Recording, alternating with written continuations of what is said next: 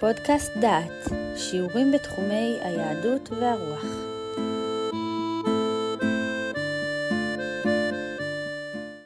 אתם מאזינים לפודקאסט דעת, לפרק מתוך הקורס הושע, נבואות ערב חורבן. הקורס בשלמותו באתר דעת, במדור פודקאסט. הושע פרק י' מימי הגבעה חטאת ישראל. גפן בוקק ישראל, פרי ישווה לו. קרוב לפריו, הרבה למזבחות. כטוב לארצו, היטיבו מצבות. כי עתה יאמרו, אין מלך לנו, כי לא יראנו את אדוני, והמלך מה יעשה לנו? מימי הגבעה חטאת ישראל, שם עמדו, לא תשיגם בגבעה מלחמה על בני עלווה. ואפרים, עגלה מלומדה, אוהבתי לדוש, ואני עברתי על טוב צווארה. ארכיב אפרים, יחרוש יהודה, יסדד לו יעקב. זירו לכם לצדקה, קצרו לפי חסד. נירו לכם ניר, ועת לדרוש את אדוני עד יבוא ויורד צדק לכם. חרשתם רשע, עוולתה קצרתם. אכלתם פרי חחש, כי בטחת בדרכך ברוב גיבוריך. יש מקומות ששמם הופך סמל. תל חי אינה רק שם מקום, היא סמל לאחיזה, לגבורה, לעמידה על הזכות. גם סדום ועמורה אינם רק מקום, אלא סמל התנהגות, רשעות, אטימות. הושע רואה את גבעה, הלא היא גבעת בנימין צפונית לירושלים, כסמל לדבקות בחטא לעזיבת אלוקים.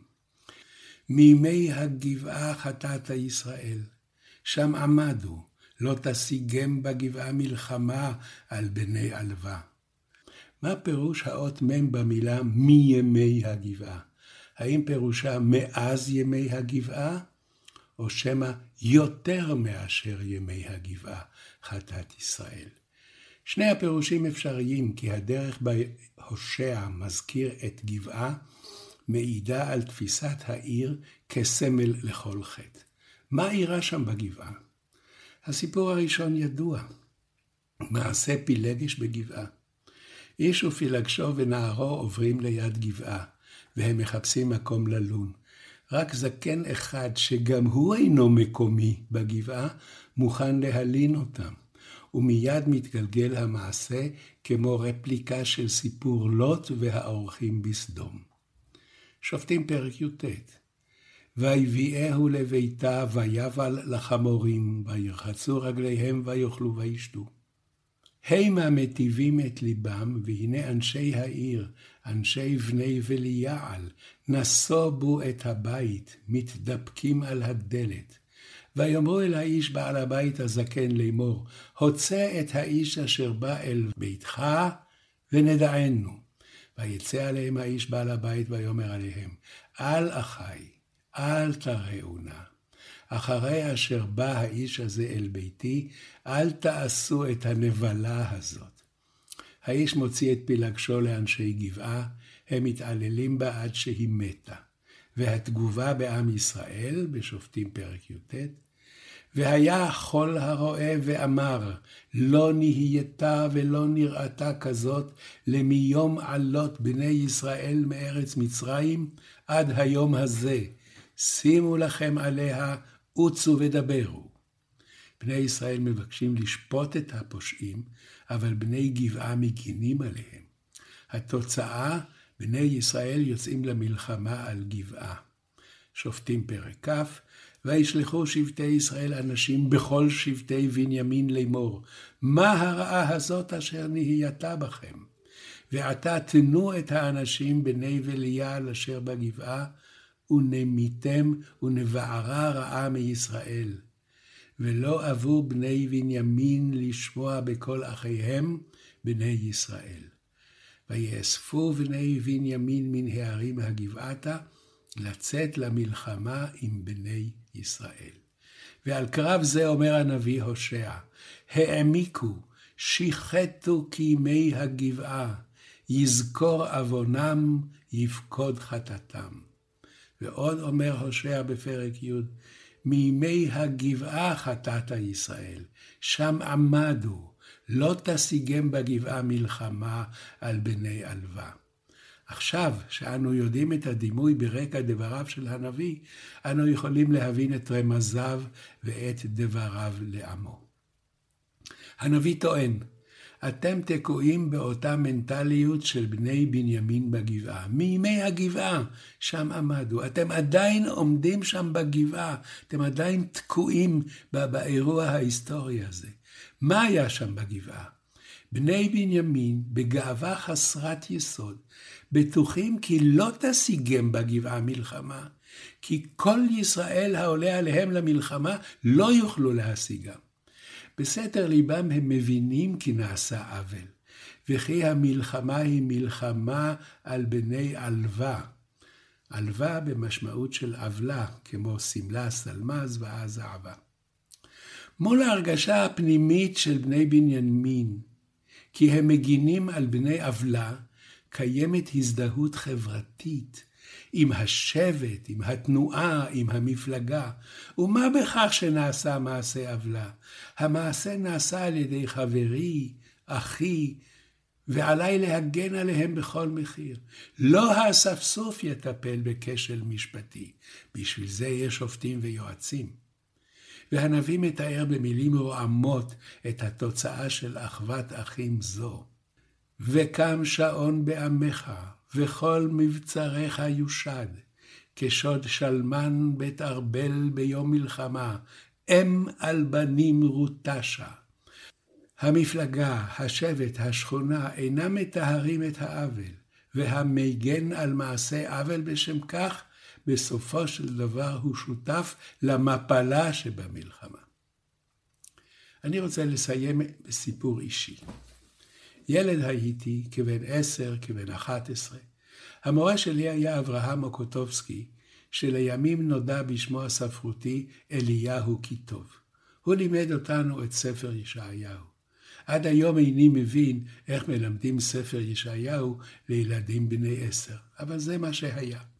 הגענו לפסוק בישעיהו נ"ח: הלא זה צום אבחרהו, פתח חרצובות רשע, התר אגודות מותה, ושלח רצוצים חופשים, וכל מותה תנתקו.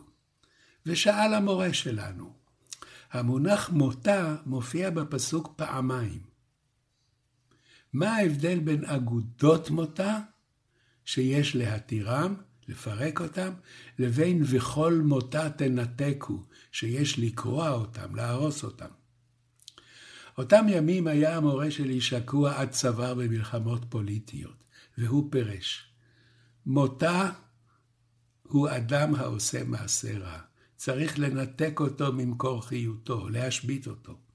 אגודת מותה היא אגודה של אנשים הגונים, שכל אחד מהם הוא אדם טוב וישר והגון ורוצה אך טוב, אבל כאגודה הם עושים מעשי רשע. אנשים אלה הגונים כל אחד לעצמו. כל מה שצריך הוא להתיר את התאגדותם, לפרק את המפלגה. לימים עסקתי בתיאוריות חברתיות בלימודי חברה, ושמעתי את ההבדל שבין החלטה של ועדה לבין החלטה של אדם בודד. הטענה הייתה כי החלטה של ועדה היא פחות מוסרית, כי אין שום אדם ספציפי הנושא על מצפונו את תוצאות ההחלטה. ופעם שמעתי שופט אומר, אנחנו מחליטים לפעמים החלטות נוראות, ואנו יודעים את התוצאות הצפויות להחלטות אלה. אבל זה מה שאנו עושים לפי החוק ולפי החומר שהוגש לפנינו. או אז נזכרתי במורי ובהבחנה שעשה בין אגודת מותה לבין סתם מותה. ואולי דרשה מתנא דבי אליהו תתרום עוד משהו להבנת הנושא. במדרש תנא דבי אליהו יש סיפור וזה עניינו. שומר בית הסוהר נכנס לתא האסירים והוא רואה שהתא ריק. רק אסיר אחד יושב בפינת התא. והוא בודק את התא, ומגלה כי האסירים חתרו מחילה ודרכה ברחו מבית הסוהר. תפס הסוהר את האסיר שנותר והיכה אותו. מדוע אתה מכה אותי? שואל האסיר. הדרך לחופש פתוחה לפניך, אומר הסוהר, ואתה נשאר במאסר? התנהגות זו, כמו של הסוהר, נפוצה עד מאוד. רבים מכירים את המורה שהכיתה כולה מרדה או ברחה או עשתה מעשה האסור לפי חוקי בית הספר, פרט לאחד. והמורה, שתפיסה חברתית נר לרגליו, נוזף פה. לך, לך ותהיה כמו כולם. ולפעמים יוסיף, אל תהיה הצדיק של הכיתה. האם מותר לי לומר כי כולם טועים? הסוהר, המורה החברתי, חבר הוועדה שהצביע כמו כולם, השופט ששפט לפי החוק היבש והחומר שקיבל מהפרקליטות, חבר אגודת המוצא, בני בנימין שלא הפקירו את קרוביהם. אמנע מתשובה, ישיב כל אחד מן השומעים לעצמו את התשובה הנראית לו.